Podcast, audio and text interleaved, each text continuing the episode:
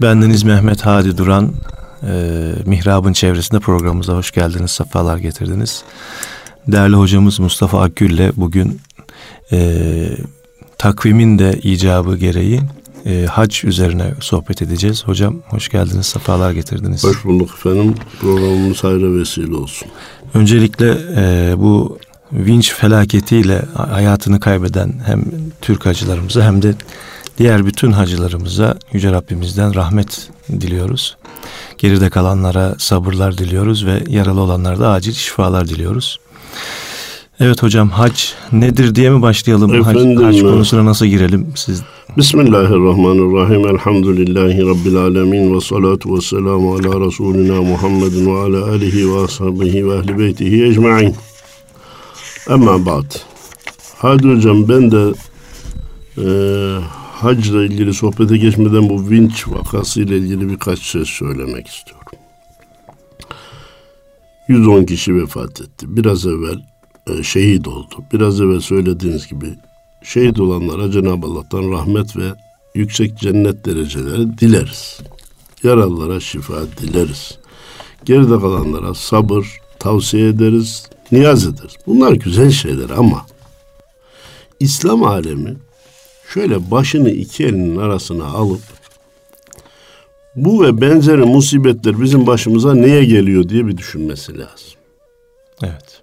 Acizane kanaatim o ki İslam alemi içerisinde yaptığımız hataların faturaları peyderpey çıkıyor bizim başımıza, karşımıza.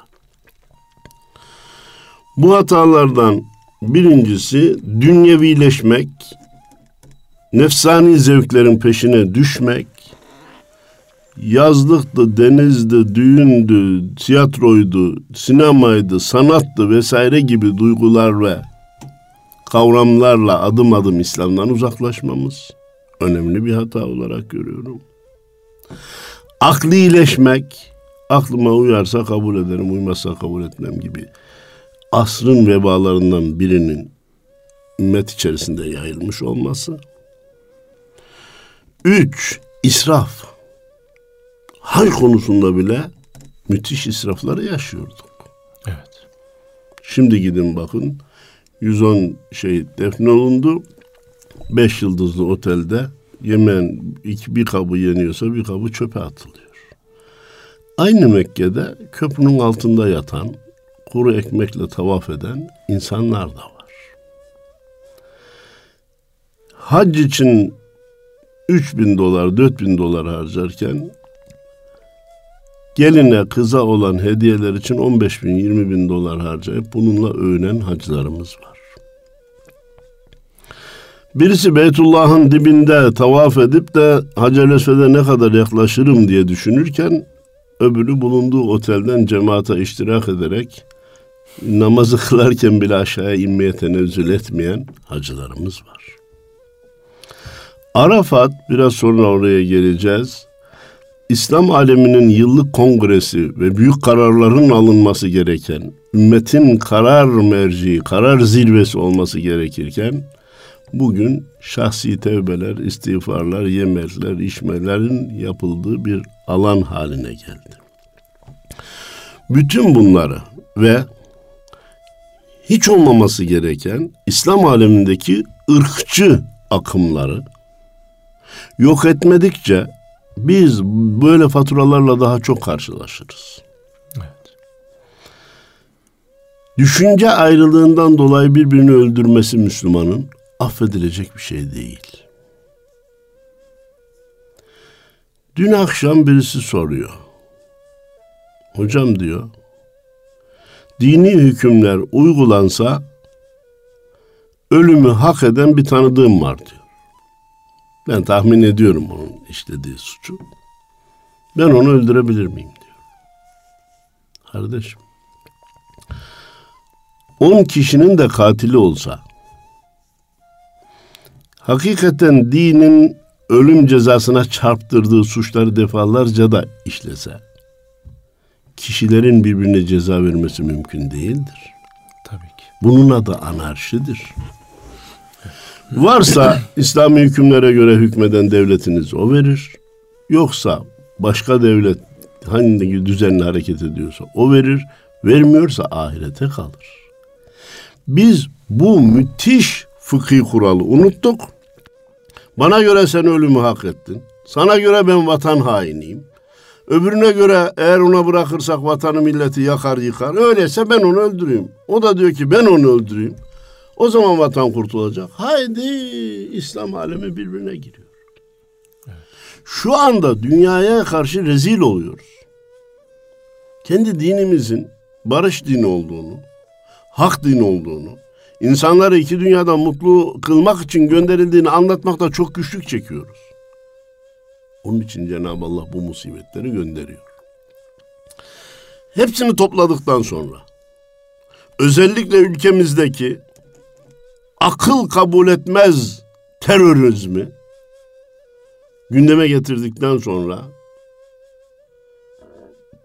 o akıl kabul etmez sözüne biraz sonra döneceğim. Bir tek ümidim var. İnşallah bu fırtınaların sonunda Cenab-ı Allah bir sükunet, sükunet ihsan edecek. inşallah. Topyekün İslam aleminin aklını başına almasını lütfedecek ve yeniden topyekün İslam'a dönmemize inşallah vesile olacak. Bu bir ameliyat olsun diyorum.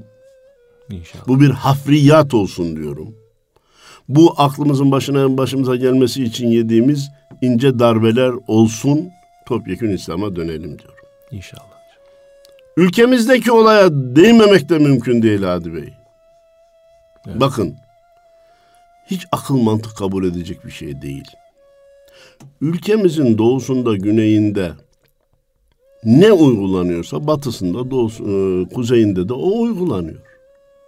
Üniversiteye öğrenciler girerken şu etnik kökenden olanların puanları şöyle hesaplanacak, bu etnik kökenden olanların puanları böyle hesaplanacak diye bir şey var mı? Yok. İstanbul'da dükkan açarken A vatandaştan beş evrak, B vatandaştan sekiz evrak isteniyor mu? Yok. Aynı memuriyete devam eden Güneydoğulu kardeşimle Edirneli, Trabzonlu, Samsunlu kardeşim ayrı maaş mı alıyorlar? Arkadaşlar oturup düşünmemiz lazım. Efendim daha bir kısım e, istediğimiz şeyler var. Otur, iste, konuş, talep et. Ama silaha sarılma kardeşim ya. Yine bir mantıksızlığı. Ne Allah affeder, ne kamu vicdanı affeder, ne de bizzat hizmet ettiğini zannettiğin benim Kürt kardeşim affeder. Benim kanaatim o ki, Türk'ü Türk ikna edecek, Kürt'ü de Kürt ikna edecek. Bu yaptıklarımız doğru değil diyecek. Bu ülkeye yazık oluyor, bu ümmete yazık oluyor. Şehitlerimize ve dağda ölen gençlere de yazık oluyor. Dağda 2002 aşkın genç öldü. Onların anası babası bana göre bir gün çıkıp ne gerekçeyle benim çocuğumu dağa kaldırdın da öldürdün? Söyle bana hesabını ver diye o örgüte hesap sorması lazım. Hadi hocam konumuz hac biliyorum ama hac yıllık evet. muhasebe demektir. 1968'lerde başlayıp 80'lere kadar, 79'lara kadar süren olayları şöyle kısaca düşünelim. Her gün 25-30 tane genç birbirini öldürüyordu. Sağcı solcu. O gelirse memleketi mahveder, bu gelirse memleketi mahveder. Sonradan ortaya çıktı ki aynı tabanca sabah verilmiş sağcı solcuyu öldürmüş, akşam verilmiş solcu sağcıyı öldürmüş. Aynı tabancadan çıkan kurşunlar. Şimdi dönüp o halimize gülüyoruz veya ah çekiyoruz. Bir günde bu olaylar bitecek. Ya niye böyle yapmışız ya? Hiç mi aklımızda başımızda değilmişiz diye pişman olacağız. Bu konudaki son cümlelerimi söylüyorum. Ülkemizin her tarafında yaşayan sevgili gençlerimize ve vatandaşlarımıza diyorum ki sakın ola bu terör belasından dolayı etnik köken farklılığını vesile kılarak birbirinizi kırmayın. Birbirinizi üzmeyin. İşte evet. falan yerde şu çalışanlar doğu kökenlidir biz onlara haşa aman tam da terörizmin istediğini yerine getirmiş olduk. Amaç o zaten. Bunun tam aksine İstanbul'da ve e, Kayseri'de uygulandığını düş, duyduğum ve sevindiğim bir uygulama var. Doğuya giden otobüslere gidip çiçek vermişler. Kolonya dağıtmışlar. Biz sizi seviyoruz. Sizinle hiçbir problemimiz yok. Biz silah kullanılmasına taraftar değiliz. Bu fikri hiç kaybetmemek lazım. Hep bunu işlemek lazım. Nokta. Haclarımızla inşallah e, bu meselelerin müzakerelerine ve Arafat'ta zirve kararlar verilmesine vesile olur diye. İnşallah. Efendim hac ziyaret demektir. Ama hem her ziyaret hac değildir. Hem de Kabe'ye gidip ziyaret etmek de hac değildir. Ya belli zamanlarda, belli mekanlarda bulunup tarif edilen işi yapmaya hac denir. Belli zamanlarda, belli mekanlarda bulunup tarif edilen işi yapmaya hac denir. Ya onu öyle yapmasak da şöyle yapsak olmaz mı? Öbürünü de biraz erken bitirsek olmaz mı? Öbürünü iki gün sonraya tehir etsek olmaz. Olmaz. Siz bir şeye şekil veriyorsanız ona ibadet denmez. Evet. O şey size şekil verirse ona ibadet denir. Nedir? İhrama girmek haccın şartı. Beytullah etrafında tavaf etmek, Arafat'ta vakfe yapmak, haccın vazgeçilmez iki farzı. Tavaf için tayin edilmiş illa sınırlı vakit yok. Ama Arafat için tayin edilmiş sınırlı vakıf, vakit var. O anda orada bulunmamanız halinde mazeretiniz ne olursa olsun. Semavi olabilir, arazi olabilir. Sizden kaynaklanabilir, sizin dışınızda kaynaklanabilir. Hasta olursunuz ve bulunamadığınız anda haccı yapamamışsınız, yapamamışsınız demektir. Şimdi yani bunda biraz sulandırıyorlar ya işte şey şu ah, zaman şu vakitte yapalım. İşte evet. o sıcak olmasın yok sıcak efendim. olmasın kalabalık kalabalığı olmasın dağıtalım. üçe beşe dağıtalım efendim evet, daha tam, rahat tam işler yapılsın. İşte bazen vefatlar oluyor. Oraya hemen parantezi açayım. Artık şu anda hacda sıkışıklıktan dolayı vefat konusu gündemden çıktı. Evet. Tavafta malumunuz Cenab-ı Allah tekrar tekrar nasip etsin defalarca bulundunuz. Tavafta insan sıkışıklıktan ölmez.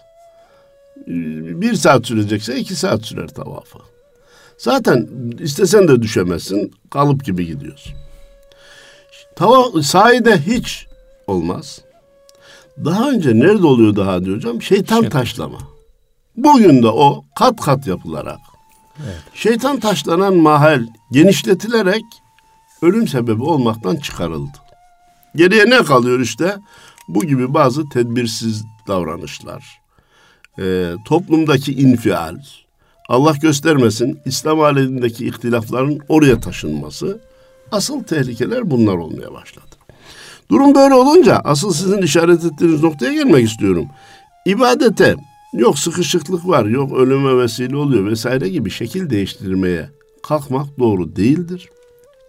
Cenab-ı Allah'a da hamd için söylerim ki ümmeti Muhammed bu değişikliklere iltifat İt, itibar etmemiştir, itimat şükür. etmemiştir. İşte efendim şeytan taşlamaya hiç gerekçe yok diyenleri e, saf dışı bırakmıştır. Efendim Arafat'a bir gün iki gün evvel gidin bir iki gün sonra gitseniz de olur diyenlere hiç iltifat etmemiş. Bize böyle bir, hiçbir teklif gelmemiştir. Şimdi efendim hac meselesinde e, evet elbette söylenecek çok şey var. Allah'a şükür şu anda da vaktimizde müsait. E, önemli e, bir noktayı arz etmek istiyorum. Daha önce de sanki sohbetimizde geçti mi geçmedi mi bilmiyorum. Bir insana haccın farz olması için sıhhatinin olması lazım. Yol emniyetinin olması lazım.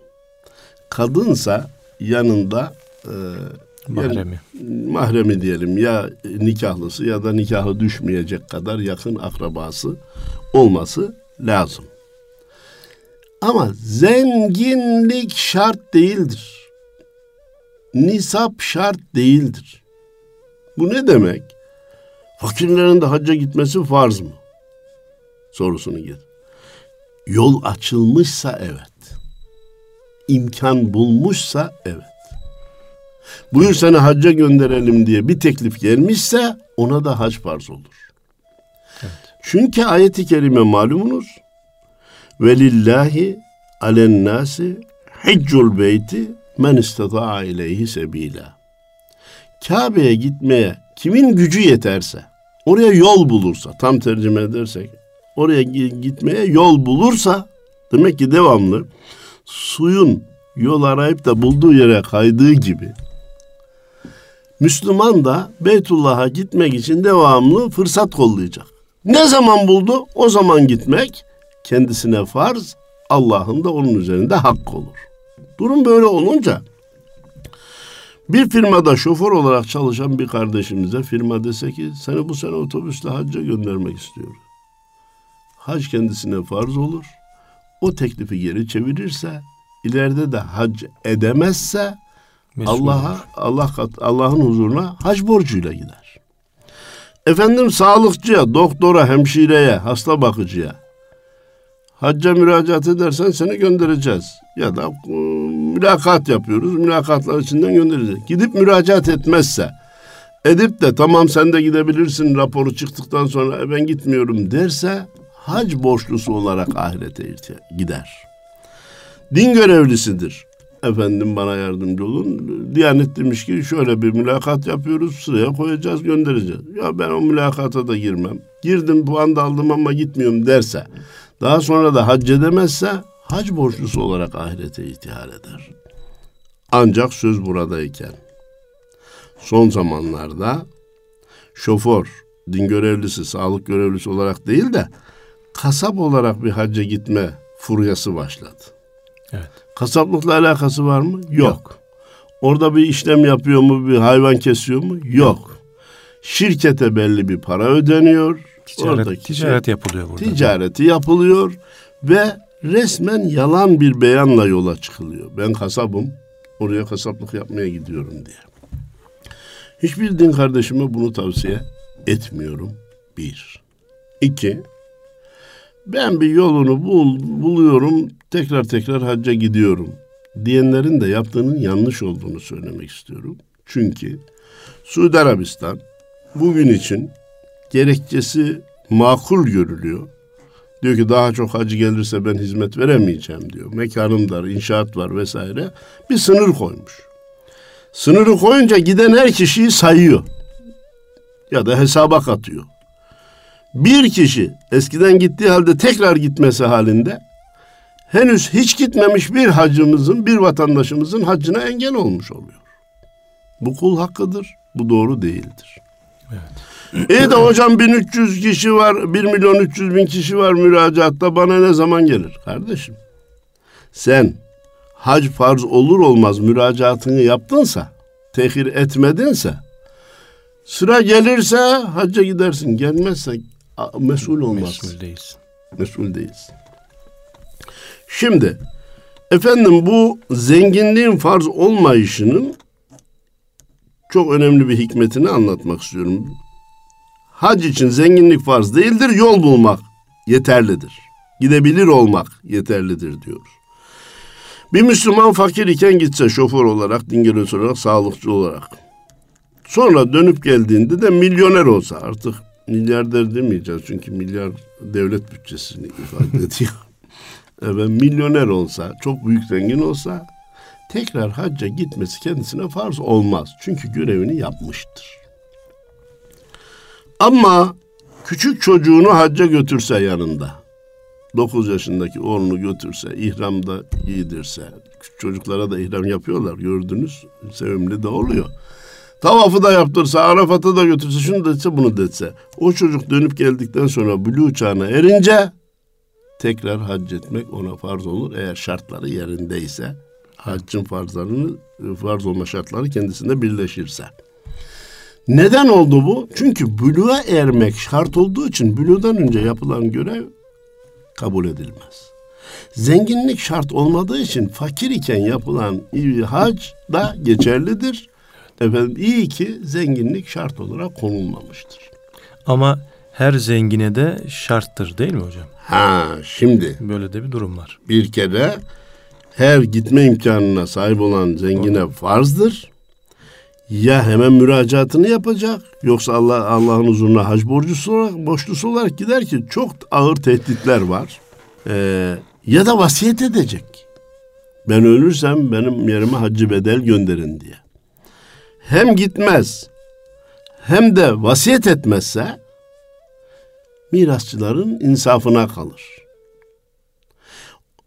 Vasiyet de etmemiş babalarının, dedelerinin, annelerinin yerine. Mirasçılar hacı bedel gönderirse kitap diyor ki inşallah hac borcundan kurtulur. Evet. Yani ihtimal de var diyor. Eğer vasiyet etmişse hacda da bedel gönderilince hac görevi kendisinden düşer. Ve mirasçılar da göndermek mecburiyetindedir. Eğer göndermezse sorumluluk onlara intikal eder. Onun için her zengin haccı İslam'ın beş vazgeçilmez şartından biri olarak bilmeli ve geciktirmemeli, müracaatını yapmalı. Ne zaman çıkar o zaman gitmeli. Efendim çok önemli bir yere işaret ettiniz. Bir kısım din kardeşlerimizin haccı tehir etmesinin meşru, kabul edilebilir. Fıkhi gerekçeden daha çok örfi gerekçeleri var. Nedir? Daha çocuklar bekar. Şu çocuklar bitsin ki kızları efendim gelin edelim, oğlanları evlendirelim, ondan sonra hacca gidelim. Kardeşim aç bakalım fıkıh kitabında çocukların tamamı evlendikten sonra hac forz olur diye bir kayıt var mı? Yok. Bu engel değil bir. İki, yaşımız genç. Hele ileride gideriz. Kimsenin bir dakika yaşama garantisi yok. Haccın da farz olması için illa şu yaşı geçmek diye bir kural da yok. Buluğ çağına erdin mi, imkanların, şartların yerindeyse hac etmek sana farz. Bir kısım kötü alışkanlıklarımız var. Hele onlar bitsin de ondan sonra hacca gidelim. Evet. Yani gelince yapamama endişesinden dolayı oysa ki, erteliyor. Oysa ki Müslüman günahımdan ayrılır mıyım acaba diye korkma yerine. Günaha hasret çekiyor herhalde değil günaha mi? Günaha hasret çekme yerine ben bu günahtan nasıl kurtulurum diye çırpınması lazım. Buyur kardeşim işte kurtulma yollarından birisi hacdır. Sen günahından gerçekten şikayetçiysen ki aklın varsa şikayetçi olursun. Çünkü hiçbir günah insana kalıcı fayda sağlamaz.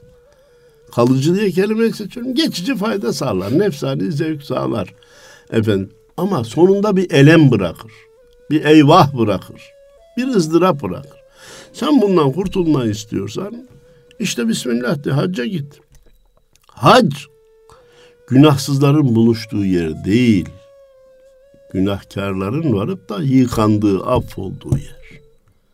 Anas Efendimiz ne buyuruyor? Kim ki sırf Allah rızası için hac eder, görevini hakkıyla yerine getirirse anasından doğduğu gün gibi temizlenir diyor. Sen bunu istemiyor musun kardeşim? Ve bununla da Allah'ın huzuruna çıkmayı istemiyor musun? Öyleyse günahlar bitsin de gideyim demek doğru değil. Bir başka mazereti biliyorsunuz çağrılmadık canım. çağrılmadık ki gidelim. O hikayemi Erkam Radyo dinleyicilerine anlatmış mıydım bilmiyorum. Ben Tekrar tekrarlayınca olsun. siz de hatırlarsınız. Eğer daha önce anlattıksa onlar da hatırlar. Gençlerden birisi anne ile babaya demiş ki sizi bu sene hacca göndereyim. Babası demiş ki oğlum çağrılmadık demiş. Çağrılmadan gidilmez. Ha demiş. Demek ki çağrılması gerekiyormuş demiş çocuk. Ertesi sene hac müracaatları başlamış. Baba bu sene gönderim. Oğlum çağrılmadık demiş. Çağrılmadan gidilmez. Bir sene sonra baba bu sene gönderim. Oğlum sen laf anlamıyor musun? Çağrılmadık demiş ya. Çağrılmadan gidilmez. Dördüncü sene böyle, beşinci sene böyle artık çocuğun burasına gelmiş. Demiş ki ya babam bu işe kafayı takmış. Gece yatarken ben onu yatak odasından çağırayım demiş. Bütün hane halkının uykuya daldığı bir saatte babasının yattığı odaya yaklaşmış. Ahmet hacca gel. Ahmet hacca gel diye ki kayıpten bir ses gibi çağırmış. Sabah olunca babası demiş ki oğlum bu sene çağrıldık muamelelere başla demiş. Çocuk sevinmiş muamele müracaata başlamış. İşte malumunuz toplantılar var, çantalar veriliyor, kumaşlar veriliyor, seminerler yapılıyor. Hiç sesini çıkarmamış vazgeçer diye korkuyor. Havaalanına varıp da pasaportları verip içeriye geçince daha babam geriye dönemez diye Baba o gece çağıran bendim demiş. Babası da dönmüş demiş ki oğlum seni çağırttıran kimidi? Beş senedir aklına gelmedi çağırmak. Bu sene kim düşürdü aklına? Allah. Beni yine Allah çağırdı da senin ağzınla çağırdı oğlum demiş. Bunun için evet davet edilmeden gidilmez diyoruz ama Allah'tan da faks, telefon, mail beklenmez. Eyvallah. Hac sohbeti olur, hac konusu olur. İşte bugün e, teknoloji gelişmesinin, teknolojik gelişmelerin bir kısım zararlarının yanında faydaları da var. Her Müslüman evini açtığı zaman Kabe'deki tavafı seyredebiliyor arkadaş. Orada o dairenin döndüğünü, o deryanın dalgalandığını görünce senin davetin çıkmış demektir yani. Ben de buraya gitmeliyim demen lazım. Efendim çağrıldı. Efendimiz Peygamberimiz Aleyhisselatü Vesselam buyuruyor ki hacca gidenler Allah'ın misafirleri gidemeyenlerin de elçileridir. Bu hadis çok önemli. Hacca gidenler Allah'ın misafirleri gidemeyenlerin de elçileridir. Ne demek? Orada sadece nefsiniz için dua etmeyin. Memleketinizde gidemeyen fakir fukara için. Memleketinizde gidemeyen 70 7 milyon 500 bin 800 bin insan için. Çünkü şimdi 100 bin bile gönderemiyoruz. Gerisi evet. gidememiş. İslam alemi için. Gayrimüslimlerin hidayete ermesi için. Dünyamızda sulh ve sükunun hakim olması için. Dua edin. Siz nefsiniz için gitmediniz. Sadece nefsiniz için gitmediniz. Gidemeyenlerin de elçisisiniz. Misafirlik çok önemli bir nimet. Onu nazla birleştirerek kullanmayı hacımız hiç aklından çıkarmamalı. Eteytüke bi zunubin ketiretin ve amalin seyyiyetin ve hâzâ makamul âid bike minen nar. Ya Rabbi ben sana büyük günahlarla geldim. Çok yaramaz işlerim de var. Ama burası günahkarların sana sığınma yeridir. O öyleyse bana merhamet eyle, beni affet. Bu tavaftaki dualardan biriyken inneke da'avte ibadeke ila beytikel haram قد جئت طالبا مرضاتك وأنت مننت علي بذلك Fafır li verhamni ve vafu anni ve Vafir li verhamni vafu anni Ya Rabbi. Bu kullarını şu anda tavaf eden kullarını buraya sen çağırdın. Beni de sen çağırdın. Ben de senin misafirinim. Ve li kullu zairin hakkun ala mezur. Her misafirin de ev sahibi üzerinde hakkı vardır. Ve ente hayru mezur. Sen öyle diğer ev sahiplerine de benzemezsin. En cömertisisin. Öyleyse beni, anamı, babamı, milletimi, ümmeti Muhammed'i bağışla. Beni cennete ulaşanlardan eyle, cehennemden azad olanlardan eyle diye. Misafirliğini de kullanarak, Ya Rabbi her misafirin ev, ev sahibi üzerinde hakkı var. Ben de bu hakkımı böyle kullanıyorum. Beni, anam, babamı, ülkemi bağışla ya Rabbi. Ümmeti Muhammed'i affet, birlik, beraberlik ver ya Rabbi diye dua ederek bunu kullanması lazım. Eyvallah. Şimdi misafirlik konusunda bir kısa olay daha nakledeceğim. Ee, bir misafir olduğunun farkına varması lazım. Daveti aldığının farkına varması lazım. Bunu iyi kullanması lazım. Ama bundan dolayı da kibirlenmemesi lazım.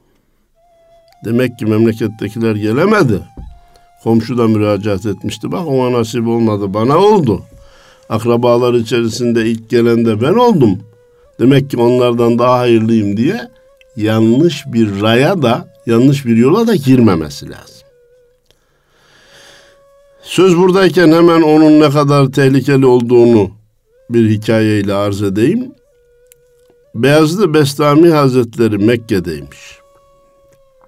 Ertesi gün de hacılar Arafat'a çıkacaklar. Gece rüyasında şeytanı görmüş. Şeytanın elinde ipler var, halatlar var, zincirler var. Demiş Melun ne yapacaksın bunlarla niye uğraşıyorsun? Şeytan demiş ki yarın hacılar Arafat'a çıkacak. Ben bu iplerle, halatlarla, zincirlerle onları istediğim yere çekip birbirleriyle vuruşturup haclarını ifsad etmeye çalışacağım. Beyaz da Bestami üzülmüş. Üzülmüş de boş bulunarak demiş ki beni de istediğin yere çekebilecek misin? Şeytan ona demiş ki sen böyle ben demeye devam edersen seni ipsiz çekerim demiş.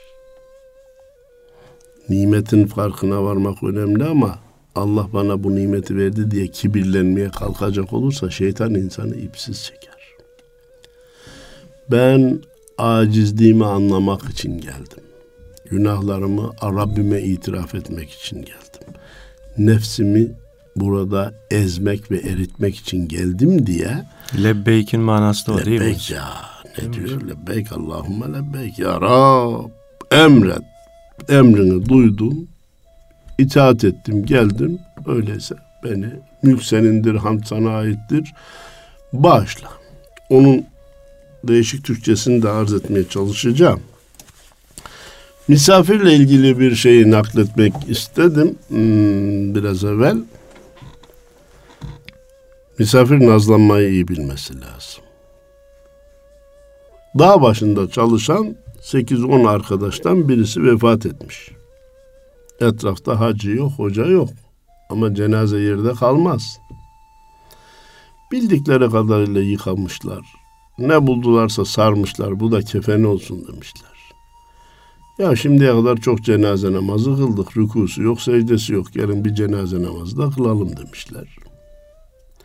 Bir çukur da açmışlar. Burada mezar olsun demişler. Bütün bunlar tamam da definden sonra bir telkin verilecek. Telkin verecek kimse yok. İşte bu hocasız olmaz. Ya ne yapalım? Baksalar ki orada sakallı bir çoban geçiyor oradan. Tamam demişler bulduk. Gitmişler çobanla. Amca gel. He, hayır onu ne var evlat? E, arkadaşımız vefat etti. Biz bütün görevleri yaptık. Telkin işini biz bilmiyoruz. Bunu da sen yap. Oğlum demiş beni saçlı sakallı gördüğünüzde hocamı zannettiniz, hacımı zannettiniz. Ben çoban Mehmet'im. Ben ne telkin bilirim, ne sure bilirim, ne. Yok demişler. İlla bu işi sen yapacaksın. Çoban Mehmet bakmış ki kurtuluş yok. Siz gidin de ben bir telkin vereyim demiş. Onları gönderdikten sonra elini Allah'a açmış. Demiş ya Rab, ben çoban Mehmet'im. Bana biri misafir olarak gelse, bir ekmeğim varsa yarısını keser ona veririm. Biz de bu cenazeyi sana misafir olarak gönderdik. Nasıl bilirsen öyle ağırla demiş. Rivayet olunur ki Cenab-ı Allah Çoban Mehmet'in bu samimi telkini yüz hürmetine o cenazeyi affetmiş. Niye? Sen Çoban Mehmet olarak sana gelen misafire bir ekmeğin yarısını kesip veriyorsun da ben alemlerin Rabbi olan Allah olarak bana misafir olarak geleni affetmemek bana yakışır mı? İşte hacca gidecek ve hacca gitmiş olan kardeşlerimiz misafirliğin bu kadar kıymetli olduğunu bilsinler, fark etsinler, nazlanarak kullansınlar diye arz ediyorum. Allah davet ettiği misafirini affetmeden geri çevirmez. İnşallah. Ama asıl mesele ne? Hacı olmak kolay. Hacı ölmek, ölmek zordur. Hacı olmak kolay. Hacı ölmek zordur. Bir ay uğraştınız, hacı oldunuz. Bir ay meselesinin üzerinde durayım. Ben ilk gidenlere bir aydan az gitmeyin diyorum. Hac süreniz bir aydan az olmasın diyorum. Sevmiyorlar. 10 günlük hacca, 10 günlük çıktı. Çabucak gidip geleceğiz hocam. Buradaki işler de aksamayacak. Ya 10 günde, 15 günde hacı olduğunuza kendiniz bile zor inanırsınız. Oradaki görevleri de koştur koştur yaparsınız. Hem görevlerin lezzetine, hazına pek eremezsiniz. hem de neredeyse nefsinize ağır gelmeye bile başlar. Bunun için ilk gidenlerin en az bir ay 28 gün gibi gitmelerini tavsiye ediyorum. İkinci, üçüncü herhangi bir şekilde gidiyorsa başkasının hakkına zarar vermeden gitmenin yolunu bulmuşsa onu biraz evvel söyledik doğru değil diye. Onlar kısa süre gidebilir. Şimdi her ibadetin Zaten hocam bir 10 dakikamız kaldı. Öyle mi? Evet.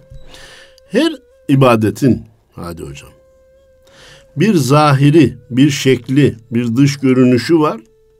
Bir de ruhu. Evet. içi, vermek istediği mesaj bölümü var. Bendeniz bazı şeyler akılla akıllarda iyi kalsın diye sloganik ifadeler bulmaya çalışırım. Bu konuda da akıllarda iyi kalsın diye şu cümleyi söylemek istiyorum. İbadetlerde şekilden vazgeçme. Ama şekle de takılıp kalma. Şekilden vazgeçme. Şekle de takılıp kalma. Çok kolay kabul edilecek örnek namazın bir şekli var.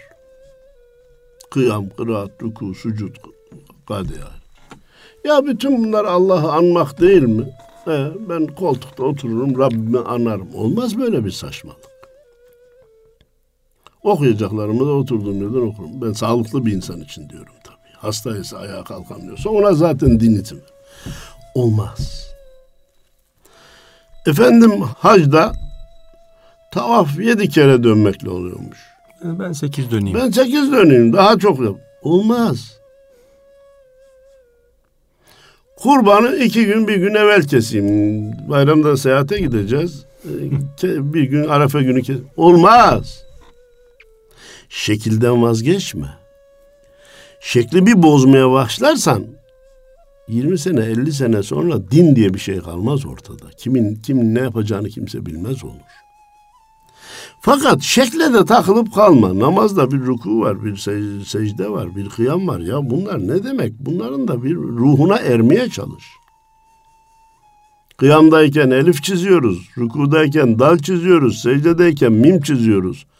Adem yazıyoruz. Namazsız adam olunmaz diyor namaz bize. Bunu anlayalım. Ve zahiri şekillerin yanına ihlas, samimiyet, huşu koymalıyız ki namazımız kamil namaz olsun. Aynen onun gibi hac ibadetinin de bir kısım zahiri şekilleri var. Bir de onların vermek istediği mesajlar var. O zahiri şekilleri kimse bozmaya kalkmasın. İsmini vermeyeceğim bir gazeteci dedi ki hac için ihram şart. O umreye gitmiş pardon hacca gitmemiş de. Umre için de ihram şart. Umre için ihram şart dediler ama diyor ben atletle vazifeyi yaptım geldim diyor. E canım namaz abdest namazsız e, şey namaz abdestsiz olmaz ama adam demiş ki ben kıldım oldu demiş. Yani. Sen kendine göre uydurursan o. Bir de cahilliğini ortaya koydu. Televizyonda anlattı bunu. E benim gibi dedi orada elbisesiyle yapanlar da vardı dedi. Bilmiyor ki onlar daha önce ihramlı olarak o görevi yapmış, sonra ihramdan çıkmış, elbiseyle de tavaf yapılır. Ama ilk görev ihramlı olarak yapıldıktan sonra öyle yapılır. Onu da bilmiyor. İşte kurban yine şey hac yine kurbana rastladı dedikleri gibi.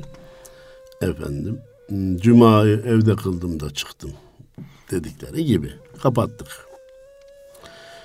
Şekilleri değiştirmeye dedik kimse kalkmasın. Fakat şey, şeklin içindeki ruha ulaşalım. İmam Şibli Hazretleri Allah şefaatlerine nail eylesin hacca gidip gelen bir talebesine gel bakalım demiş şu yaptığın haccı baca bir anlat demiş. Anlatayım hocam demiş yani işi basit zannetmiş. Demiş ki efendim mikat denilen yere vardık. Üstümüzdeki dikişli elbiseleri çıkardık. İmam-ı Şebli demiş ki dur bakalım evladım. Bu dikişli elbiseleri üzerinden çıkarırken günahlarından da soyunmaya karar verdin mi? Yok hiç düşünmedik. Ceketi nereye koyacağız? Pantolonu nereye koyacağız? Gömlek kırışmasın diye. Eyvah oğlum demiş. Sen dikişli elbiseleri çıkarmamışsın. Başka ifadeyle ihrama girerken dikişli elbiseleri çıkarmanın hikmetini, mesajını anlamamışsın. Kötü huylarından, alışkanlıklarından da soyunacaktın. Sonra ihram denilen o iki parça beze büründük. Oğlum onların kefen manasına geldiğini düşündün mü? İnsana kendi kefenini kendi sarması her insana nasip olmaz. Rabbim bana nasip etti. Ölülerden insanlara zarar gelmediği gibi bu ihrama girdikten sonra da benden kimseye zarar gelmeyecek. Bu insanı melekleştiren bembeyaz bir giysidir diye düşündüm. Yok altını nasıl tutturacağız, üstünü nasıl tutturacağız diye bunu düşündük. Eyvah oğlum sen ihrama girmemişsin. Sonra lebbeyk Allahümme lebbeyk telbiye okuduk. Cevap aldın mı oğlum Allah'tan demiş. Lebbeyk ya abdi, sadeyk ya abdi. Söyle ey kulum ne istersen vereceğim diye. Cenab-ı Allah'tan cevap. Yok öyle bir şey. Sen telbiye okumamışsın demiş. Efendim lebbeyk Allahümme lebbeyk, lebbeyke la şerike leke lebbeyk, innel hamde ve ni'mete leke vel mulk la şerike lek. Bu haccın şiarındandır. Efendimiz buyuruyor ki yüksek sesle de telbiyeleri getirin. İnerken, yokuş inerken telbiye getirin, çıkarken telbiye getirin. Hacılar birbirleriyle karşılaşınca telbiye getirin. Bu hakikaten haccın insanı coşturan çok önemli nişanelerinden, nişanelerinden biridir. Bunu biz buyur Allah'ım buyur. Emrini duydum, emrine uydum, ihrama girdim. Hamd senindir, mülk de senin, şerikin yok, yok benzerin. Ya Rabbi affet, illa rahmet, illa rahmet diye biraz da manzum olarak Türkçe çevirdim. Siz hacılarınıza çalıştınız. evet, böyle. Onları söyletmeye gayret ediyor. Evet. Terbiye de bu. Sonra devam et evladım demiş. Efendim gittik Mekke'ye otele eşyaları yerleştirdik. Hocalar bizi aldı gitti. Kabe'nin bulunduğu Mescid-i Haram'a girdik. Dur bakalım demiş. Ve men dakalehu kana amina buyurulmuş Kur'an-ı Kerim'de. Oraya giren Allah'ın emniyetine dahil olur. İçeri girince bir emniyet hissettin mi? Yok demiş yeşil ışık nerede, tavafa nereden başlayacağız, aman kaybolmayın filan diye birbirimiz eyvah oğlum sen Mescid-i Haram'a girmemişsin demiş. Sonra Beytullah etrafında yedi şavtla tavaf ettik. Oğlum niye yedi olduğunu hiç düşündün mü? Her şavtla bir kat sema yolculuğunu aklına getirdin mi? Yedinci şahıtta yedinci kat semaya çıktığını, miracını gerçekleştirdiğini, gerçekleştirmen için senin yedi kere döndürüldüğünü düşündüm. Yok aklımıza gelmedi. Bu kaçıncı şahıt? Ne zaman bitecek diye onu düşündük. Eyvah sen tavaf etmemişsin. Sonra Safa Merve arasında sahi ettik. Birine koşarken günahlarından uzaklaşmayı, öbürüne yaklaşırken iyiliklere ulaşmayı niyetini aldım. Yok. Orada Hacer validemiz koşmuştu ama zemzemi Allah Hazreti İsmail'in topuklarından vermişti. Yani kul çalışacak, nimetin nereden geleceğini kendi bilmeyecek, karışmayacak diye bir mesaj vardı. Aldım. Yok farkına eyvah sen sağ yapmamışsın. Arafat'ta vakfe yaptık. Men arafa nefsehu fakat arafa rabbe. Nefsini bilen Rabbini bilir denilmişti. Arafa da oradan gelmişti. Orada nefsini eritip de Rabbini daha iyi tanıyabildin mi?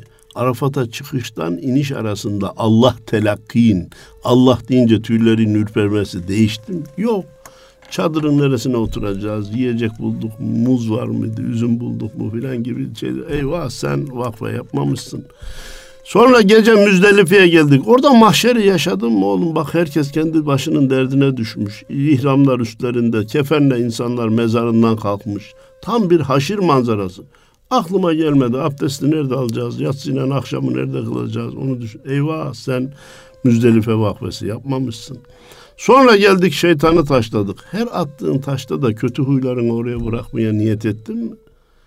Yedinci taşta işte yedinci kötü huyumla tevbe istiğfar ettim. Alışkanlıklarımı, tiryakiliklerimi de buraya bıraktım. Olmadı ertesi gün üç şeytan, ertesi gün üç şeytan daha taşlayınca artık benim kötülüklerden hiçbir şeyim kalmamış oldu diye şeytan taşlamayı kötülüklere atma anlamında değerlendirdim? Yok aklımıza gelmedi. Attığımız taş içeri düştü mü düşmedi mi diye ona baktım. Eyvah oğlum sen şeytan taşlamamışsın dedi. Bendeniz hacılarımıza bu İmam Şibli Hazretlerinin talebesiyle olan meselesini aktarınca eyvah hocam keşke bunu biz hacca gitmeden önce anlatsaydın da biz de öyle baksaydık, biz de öyle değerlendirseydik diyorlar. E bizi dinleyenler içerisinde gidip gelenler olduğu gibi daha gitmeyenler de vardır. Bundan sonra gidecekler. Böyle değerlendirmeye çalışsın. İbadetlerin şekillerini değiştirmeye kalkmayalım ama sadece şekillerinde de takılıp kalmayalım. Hac İslam'ın büyük kongresidir. Arafat İslam devlet adamlarının, devlet başkanlarının buluşup ümmet hakkında hayati kararlar vermesi gereken bir yerdir. İnşallah bundan sonra böyle olması nasip olur. İnşallah. Ve israf, birbirimize düşme, İslam alemindeki öldürmeler, kan akıtmalar sona erer. Haccımız hac, namazımız namaz, kurbanımız kurban olur inşallah. İnşallah. Diye dua ile bitirmek istiyorum. Allah razı olsun hocam bu güzel sohbetiniz için. Biz de aynı dileklerle gidenlere tekrar tekrar gidemeyenlere de en kısa zamanda helal mal ile evet. ziyaret edebilmeyi o kutsal mekanları nasip eylesin Yüce Rabbimiz diyerek Mihrab'ın çevresinde programımızı Mustafa Akgül hocamızla olan sohbetimizi burada sona erdiriyoruz. Allah'a emanet olun efendim.